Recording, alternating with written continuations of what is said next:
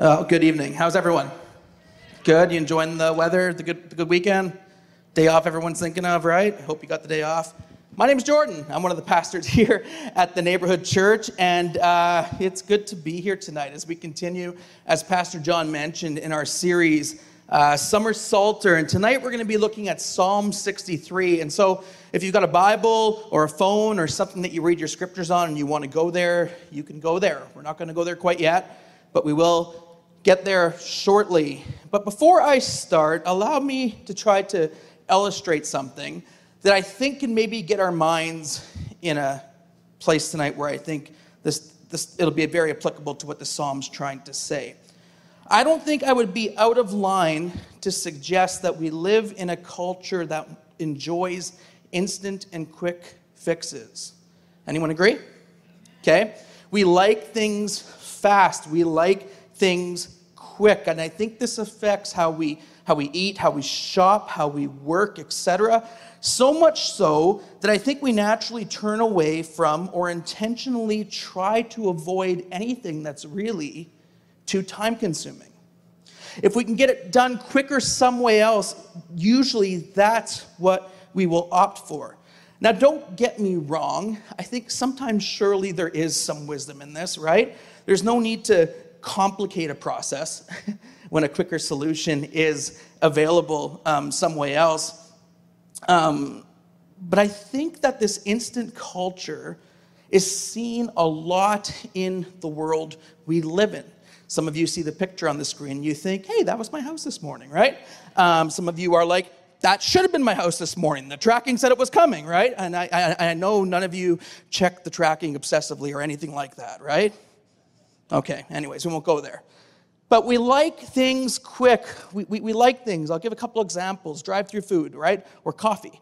Um, before this whole pandemic happened, I used to actually walk into Starbucks every morning to get my coffee. Now, since it started, I had to drive-through. But since we've actually opened up again, I prefer drive-through. It's quicker, right? You stay in your car, get something through the window, goes a lot faster. Skip the dishes. Don't have to deal with cooking, don't have to deal with anything in the house, doesn't make any mess, comes to the door, eat it out of the plate, throw it in the garbage. Quick, fast, instant.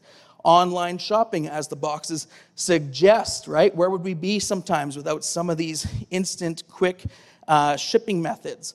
I don't know about you, but I've literally ordered something before on a Thursday, and it's been at my house before the end of the evening on a Friday.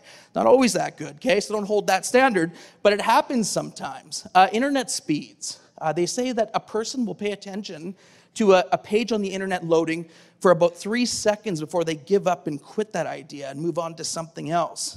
We've definitely been conditioned to expect things fast and easy.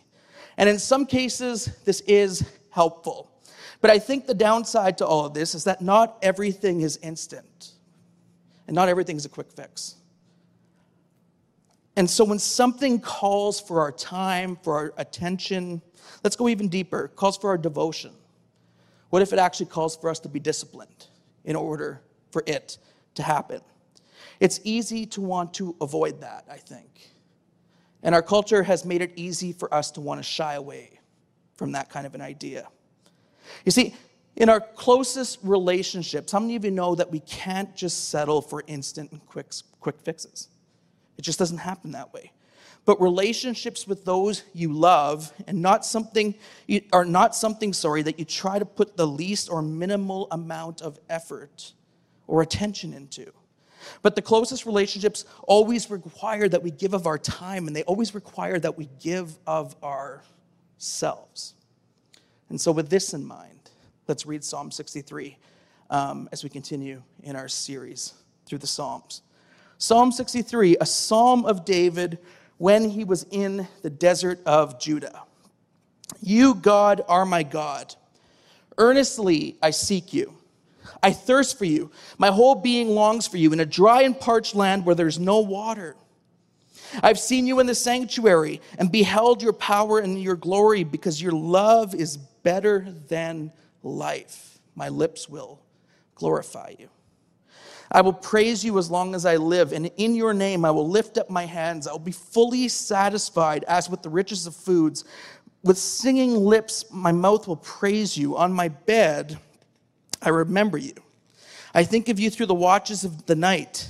Because you are my help, I will sing in the shadow of your wings. I cling to you. Your right hand upholds me.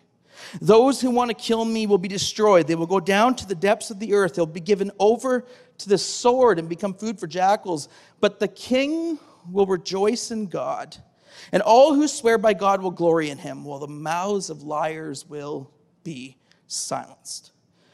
And so this is a Psalm of David where the context tells us that he was in the desert of Judah. Now, most scholars, scholars actually kind of disagree on uh, where exactly he was in his life at this point and what he was doing. But most scholars believe that he was at one of two points in his life, David that is.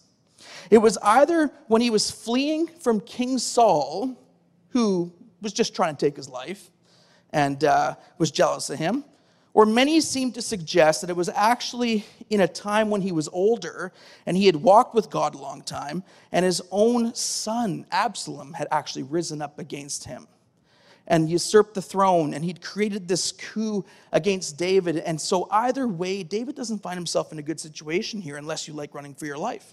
Probably not the place that you want to find yourself in this situation.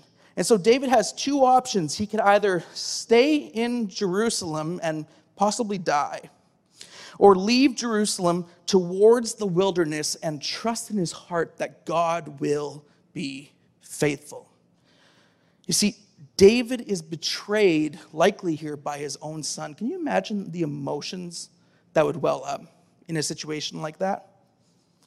David has been through extreme highs and lows as he walked with God. And in this moment, he knew that he didn't need to get stressed. He knew that the first thing he didn't need to do was worry, but the thing to do was to pursue God, was to seek God. And that's exactly what he says at the start of this psalm. That's exactly what he's going to do. Notice how this psalm begins. Much like last week, as Pastor John mentioned, it doesn't begin with him talking about those who are trying to harm him, who are trying to take his life. It doesn't begin with him talking about the problems that he's going through, but it begins with an acknowledgement that, God, you are my God, and earnestly I seek you.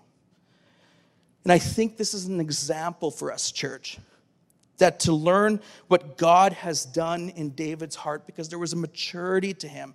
There was a maturity in his writings. There was a maturity in the way he chose to pray. And rather than focus on everything that was surrounding him, even the intense heat and dryness of the desert, he chooses to seek the Lord.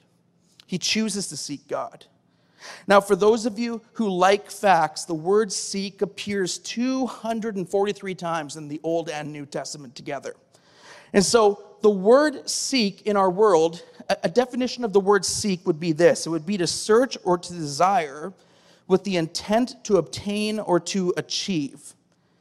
And in our modern language, when someone seeks something, we may use language like, well, they're really going for it, right? Or they're on a mission to obtain that. They're putting in the hard work. They're making sure that it happens. But in the way it's used biblically, a biblical definition for the word seek is this, is to, is, is to conscious, is conscious fixing or focusing your mind's attention and your heart's affection on God. Fixing and focusing your mind's attention and your heart's affection on God. It means to moment by moment and day by day fix our mind's attention and the affection of our heart. We direct that towards God. We look to him. We long for him. We want to seek him. You see, David's seeking, first of all, is personal. He says, oh God, you're my God. He doesn't simply say that you're the God of Abraham, um, Isaac, and Jacob, which was true, especially in the times where the Psalms was written. But he boils it down to something very personal. personal. And he says, God, you're my God. You're the God I serve. I know you. You see, David's relationship with God was personal, and he knew him, and he sought him, and he sought him with faith and with expectation. And the scriptures exhort us all over the place to seek God, don't they? In the book of Proverbs, chapter eight and verse seventeen, we read this, that those, those who diligently seek me, find me. Those who diligently seek me, find me. In Matthew chapter seven, we read this, ask and it will be given to you. Seek and you will find. Knock and the door will be opened to you. For everyone who asks receives. The one who seeks finds. And the one and to the one who knocks, the door will be opened. And the language that the book of Matthew uses here does not suggest that we only ask once or that we only seek once or that we only knock once, but we ask, we seek, we knock. This isn't just a one-time thing, but the verb used here is continuous. Jesus uses what is called the present imperative tense, and this carries with it the idea that we will keep on doing it, that we never stop. It becomes a pursuit of our lives. We keep asking, we keep seeking, we keep knocking. You see, coming into relationship with God isn't just a one-time transaction. It's not just a one-time moment, but it's a lifelong journey as we continue to ask, as we come before Him and seek Him, as we knock, we look to Him. And so when I read this psalm, I'm going to choose two themes today. There's, there's more themes in this, but I want us to look at two themes this evening that I think are here. Um, and the first one is a determination to seek God. And the second one is taking time to remember and reflect on how God has been faithful to you. So spoilers, okay? But let's start with that first one, a determination to seek God. Let's first look at David's desire to seek God and what, what that could really mean for us today. You see, when you choose to pursue God, what you're essentially saying is, God, I trust you. I trust that you're faithful. I trust that you're with me. And whatever's going on, you can handle it. You see, our, our, our pursuit of God takes us from a pride and arrogance that may be tempted to think, I got this, or I could handle this on my own, or I could take care of this myself. You see, in a self-sufficient culture where, where we often don't like to ask for help even to other people, or because sometimes we might think to ourselves, it makes us appear weak.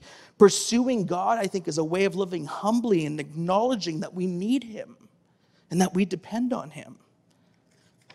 This is where David in this psalm finds himself in the desert. You see, his situation is not good. But he starts not with the challenges, but he starts with God. And his starting point is to seek God. And he knows that regardless of what What's happening, regardless of what he's experiencing, that this is what he must do. And throughout Scripture, we see time and time again that it's not simply what we do for God that's important, but it's that we are with God, longing for God, connected to Him in relationship.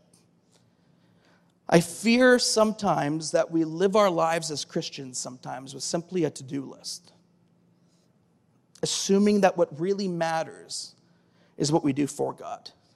And don't get me wrong, good, good, good deeds, good works, ministry, it's all important, but perhaps there's something that supersedes even that, that we need to put back in its place of priority.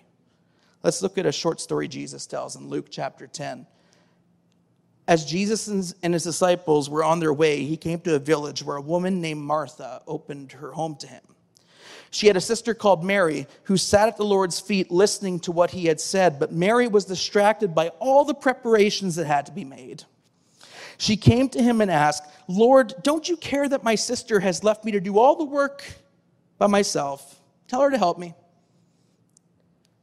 Martha, Martha, the Lord answered, you're worried and upset about many things, but few things are needed. Or indeed only one. Mary has chosen what is better, and it will not be taken away from her. How many of you are familiar with this story? It's a familiar story that I think lots of us have read before, but I think it illustrates a truth to us about our human nature and our natural tendencies sometimes. And that being that a lot of the times we like to find worth in what we do, don't we? We like to find worth in what we do. Think about when you meet someone. It doesn't take long before someone eventually asks you the question, so what do you do? And when they're asking you that, what they're actually asking you is, so, so how do you get paid, right?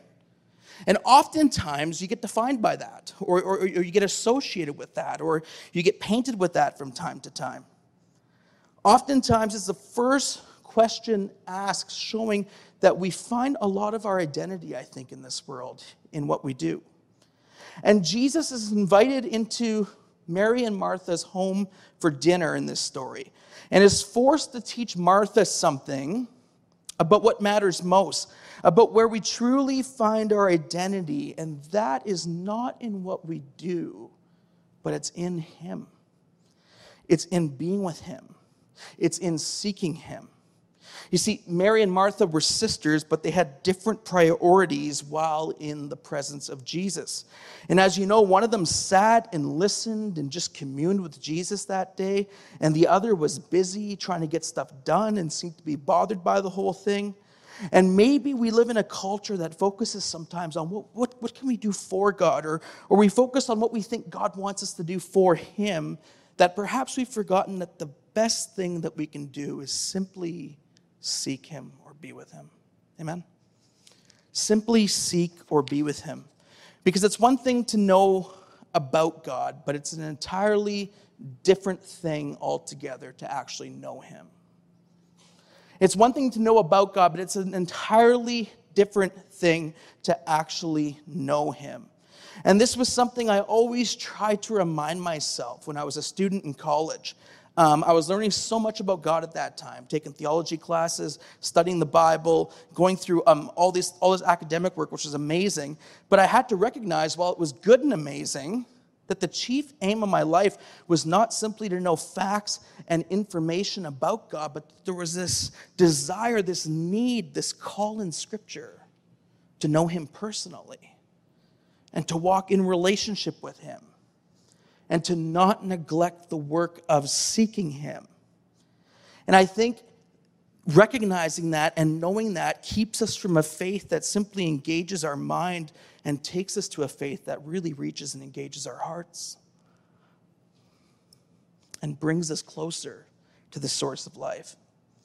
And so Mary is sitting at the feet of Jesus, and Martha is working hard. And Martha is like, can't you see how hard I'm working? All I'm doing, all I'm serving here. Tell my sister to do something productive. Like, we've all been there, haven't we? Where we see people slacking on the job or not doing something we think that they should be doing. And Jesus essentially says, Martha, you're all stressed out and consumed. You're missing out. But really, at the end of the day, only one thing is needed. And what does Jesus say about Mary? She's chosen what is best. She's chosen what is best. And this thing that Mary has chosen will never be taken from her. It's not temporary. You see, investing in seeking God and spending time listening to Jesus is something that can never be taken away from you.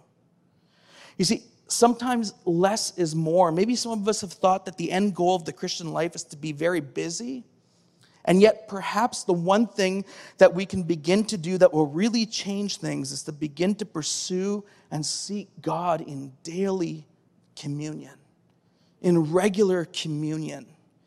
Perhaps we've settled for a Martha style of living when what Mary did is where we all really need to find ourselves more often, spending time with Jesus. You see, seeking God will require some intentionality. Seeking God will require commitment. This isn't something that we're just going to randomly fall into or arrive in by fluke. And so we have to adjust our attitudes and I think our expectations when it comes to seeking him. You see, how many of you have ever thought to yourselves in regards to something, well, I'm open to that? Anyone ever thought that before? Someone brings something up and you think, I'm open to that. I, I know I've said it before. I know I've thought it before. There's a lot of things that probably, you know, I haven't really pursued with my life, but if the opportunity came up, I'd be open to it. Let me paint a little scenario for you tonight, okay? If somebody walked into this room tonight with a million dollars, okay, and they, they were going to offer it to one person out of all of us in here, how many of you are open to it? Anyone? You're probably open to it, right? I know I am for sure, okay? I'd totally be open to receiving that money. But you know what? I'd probably take it a step further than that, okay? In fact, I'd probably be sort of trying to get myself near this person. Hey, hey, I'm Jordan. How are you, right? And trying to meet them and getting to know them. And I'd probably be putting in a little bit more effort so that I could be noticed here, given that there was a gigantic amount of money being given out. And I would move from simply having the attitude when it comes to that money that, yeah, I'd be open to it. I'd probably start pursuing it, is what I think I would do. And I think sometimes, and, and why I bring this up, is I think this is so applicable in our relationship with God. I say sometimes we live with this attitude, well, you know, I'd be open to getting to know God more. I'd be open to those rich experiences with God. I'd be open to learning more about the Bible. I'd be open to becoming a person of prayer. I'd be open to trying fasting sometimes. But as long as we live with an attitude of just, I'd be open to it, we're missing what I think Scripture calls us to do. Because Scripture doesn't just call us to be open to an experience with God, but Scripture tells us to pursue it and to seek it and to look for it, right? And to bring ourselves in a position where we can be there getting to know him. You see, there's a big difference between simply being open to something and instead actually pursuing something. You see, many of us in our jobs want a raise, but some of us really pursue it, right? I'm not speaking about myself here, okay? Just got here, okay?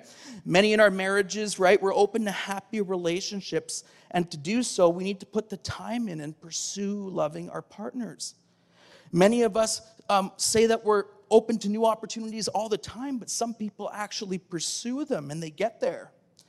And I don't think we can simply live our Christian lives with an attitude that we're, you know, I'm open to whatever God wants to do in my life.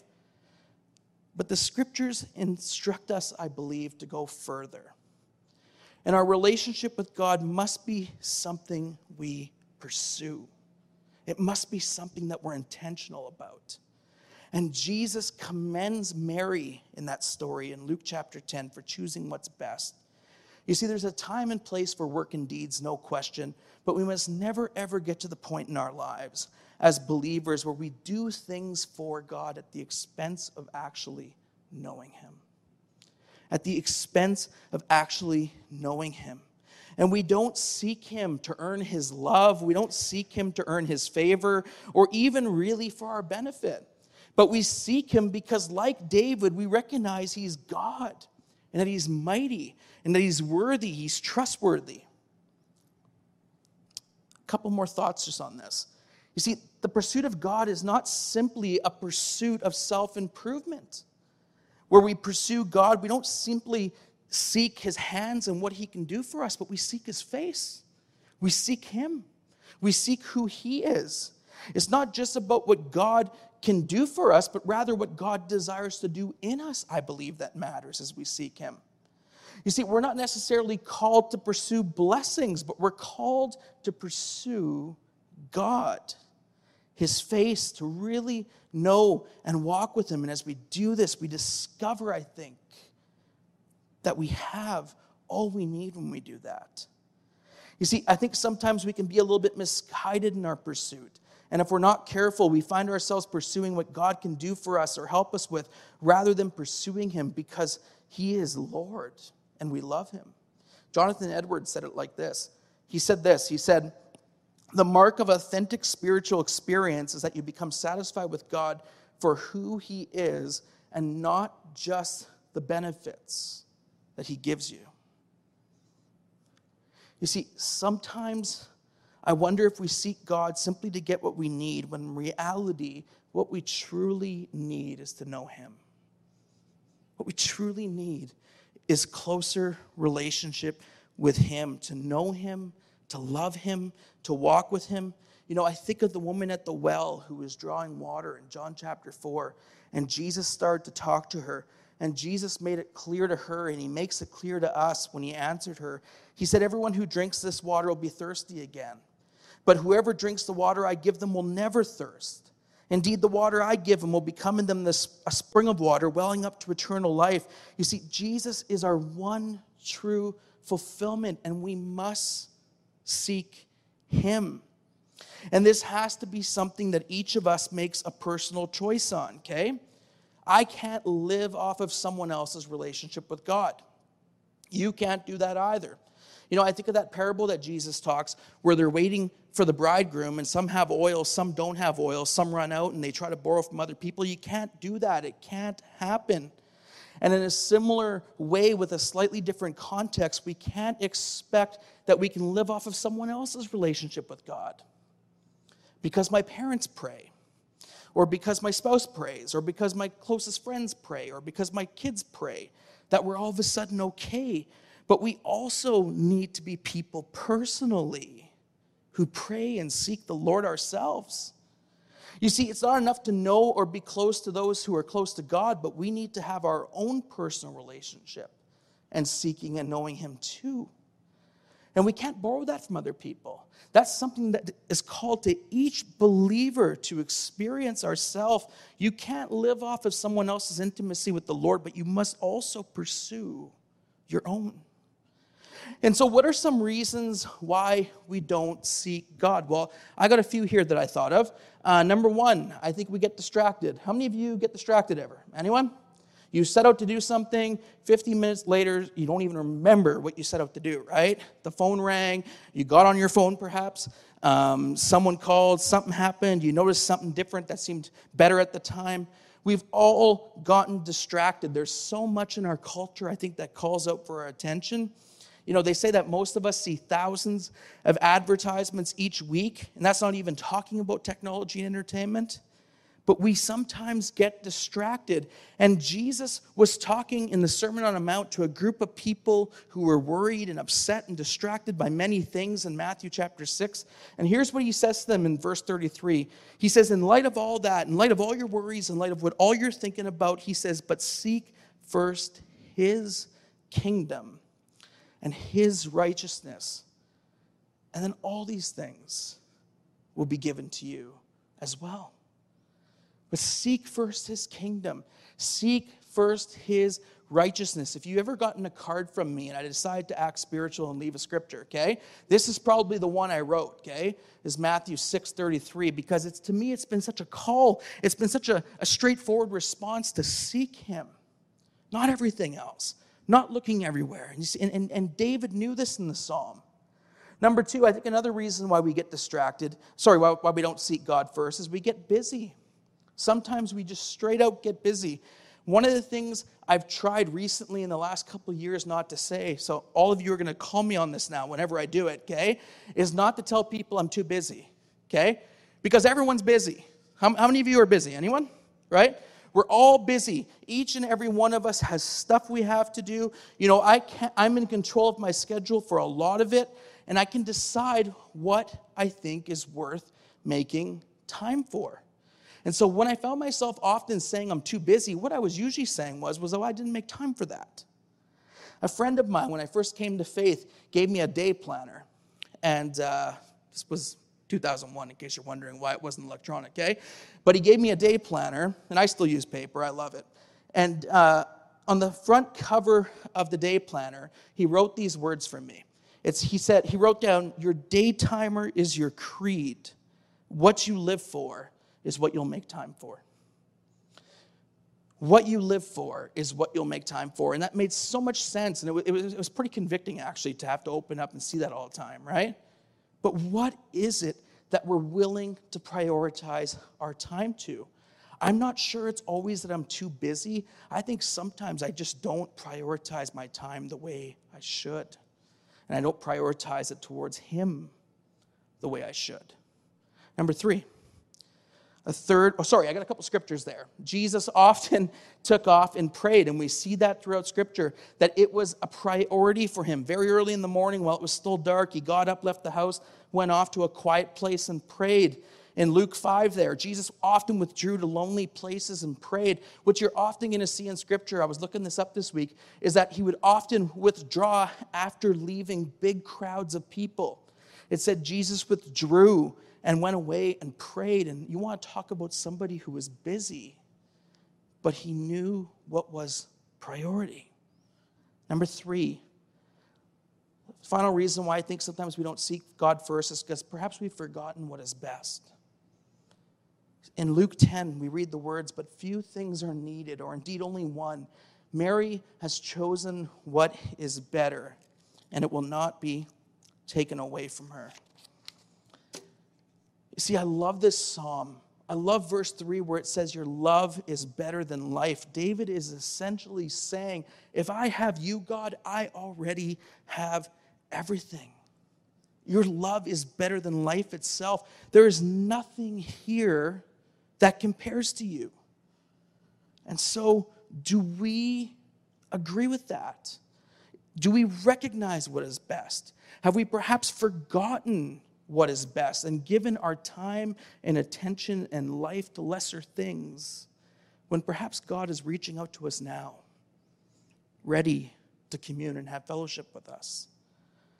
Second thing I think we learn, I'm going to spend just a short time on this as we look through this psalm, is I want to ask you this question. Do you take time to pause and remember and thank God for his faithfulness? You see, in this portion of Scripture, in Psalm sixty-two, David says, I've seen you in the sanctuary, beheld your power and your glory, because your life, your love is better than life. In verses six to eight, he says, on my bed I remember you. I think of you through the watches of the night, because you're my help. I sing in the shadows of your wings. I cling to you. Your right hand upholds me. And he sits there, and he remembers all that God has done for him. You see, and I think it's good for us as people who want to know God to remember the things that God has done for us and to be conscious of it. When was the last time you ever just spent thirty minutes sitting there thinking about the good things God's done for you? Ever journaled that down? You know, I know some people who, who have gone through these um, just years where they'll buy like a Moleskine or a journal and spend all three hundred sixty-five days, each day writing down something they're thankful for. And scientifically, they say it just does something to a person. It changes their disposition. If they're always focusing on what they're thankful for, it does something to the way they live. And I love how David just takes time here. He's running for his life. He's in a really bad spot, and he sits there and remembers God and the good things God has done. We serve a God, church, who loves us, who's not angry with us, who's not upset with us. And you just see the way David describes the God he approaches. Remember all that God has done for you. Do you ever take time to do this? You see, we sing songs often in church like, Great is Thy Faithfulness, and we sing them with integrity. But do we ever take the time to truly get alone in a quiet place and just remember how faithful God has been to you and how good he's been to you? You see, I feel when we do this, like David, it brings perspective and it brings comfort. And we're not necessarily focusing on the problem at hand anymore, but our focus is on him and on what he does and on, maybe more importantly, on what he has done. You see, my family moved here um, in December. And it was during the height of the pandemic in Manitoba. They were in like code red. It was like lockdown more than anything we've ever seen in Saskatchewan. And uh, moving was difficult at the time. I couldn't have anybody over to help me. I had to hire it out. Three weeks away from moving here, we didn't have a place to live yet. I was a little bit nervous about that, okay? It wasn't something I was exactly comfortable with. And I remember myself uh, feeling like a ball of stress, and probably my wife as well, although she's way more better at handling these things than I am, okay? But I remember, you know, just feeling like a ball of stress in that moment. And I remember, you know, probably knowing me, deciding, well, I should probably pray about this, right? And sitting down, and I remember feeling as if God whispered to me, saying this, I've been faithful all your life.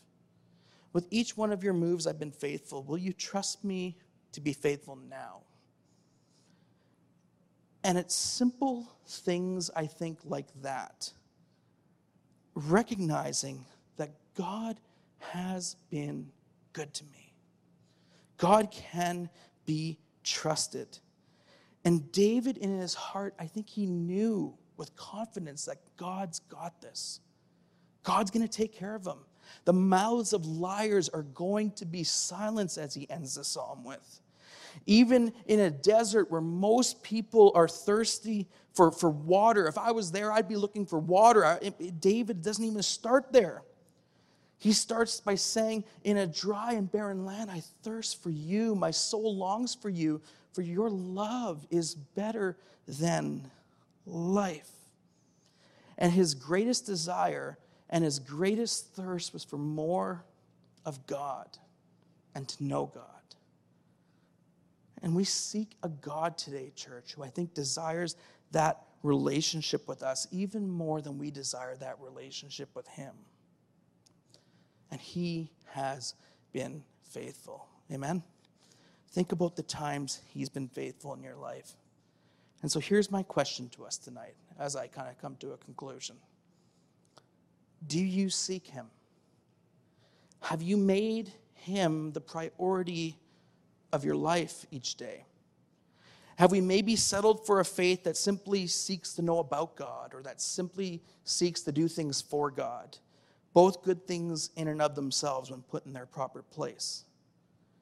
Have we perhaps been content to know about God and do things for God at the expense of truly getting to know him? You see, one of the better words of marital advice I was given from a mentor early in my marriage, and I haven't always been perfect at this by any means, but he told me to never stop pursuing your wife. Never stop that pursuit. Have I mastered that? No. But the advice itself is valuable, and it's been most helpful. And this is why I think a lot of us protect our date nights, and we protect our time away, and we protect that relationship. Never quit pursuing each other. You see, relationships don't work without good and regular communication and without that pursuit of one another. Your spouse doesn't just need your stuff or your provision or your commitment, but they also need your time. And in our relationship with God, we must be committed to this as well. Spending time with him. Spending time pursuing him. I'm going to let Charles Spurgeon have the last word. He says it like this.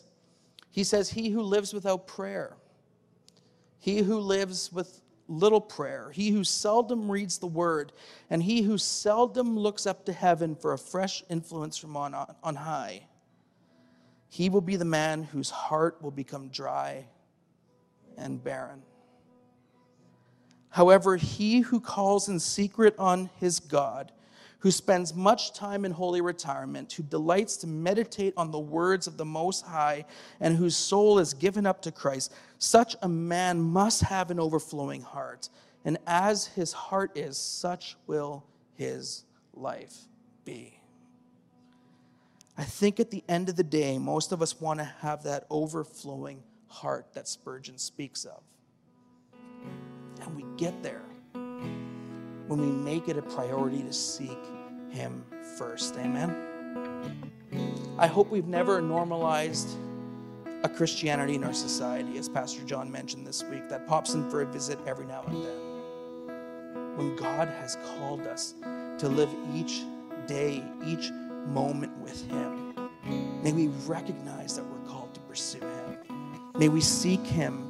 May we take time to sit back and remember how he's been faithful to us. Tonight as we worship, as we respond to him, I want you to take some time and just ask yourself, how has God been faithful to me? And thank him. Thank him in your own way. Maybe ask yourself, in what ways have I actually been pursuing him? Not, not just open to it, but pursuing him. James four eight, a verse that was dear to me in college, says this. It says, draw near to God, and he will draw near to you. You see, God doesn't force himself on us. Who draws first? We do. I'm not talking about salvation here. Talking about seeking him. Draw near to God, and he will draw near to you. And how do we draw near to him? Well, we draw near to him in many ways. We draw near in prayer, in praise, in, in reading the word of God, in, in waiting on him, biblical meditation, perhaps fasting, perhaps confession. There are many forms and ways in which we can draw near to him, but will we make it a priority this week to seek him and to remember all that he's done in our lives? Let me pray tonight. Father, I just thank you, Lord, for the ways, God, in which that you've loved us, in the ways you've shown yourself faithful, Lord God. We don't deserve it, but we're thankful for it. And Father, thank you for all the ways in which you've blessed us, the ways in which you've came through when it looked like there was no answer, Lord God, and you were always there with us. God, I just give you thanks for that today. Father, I pray, Lord, that as we look to you, as we go about this week, God, that we would make an effort, an extra effort, Lord God, to recognize that you've never left, but you're always with us. Everywhere we go, each and every day, Lord God, give us hearts, Lord God, that hunger and thirst for that which lasts. Help us to look to you. Lord, as we draw near to you, I thank you that your word says you will draw near to us. And so speak to our hearts tonight, Lord God. Draw us closer to you. In Jesus' name.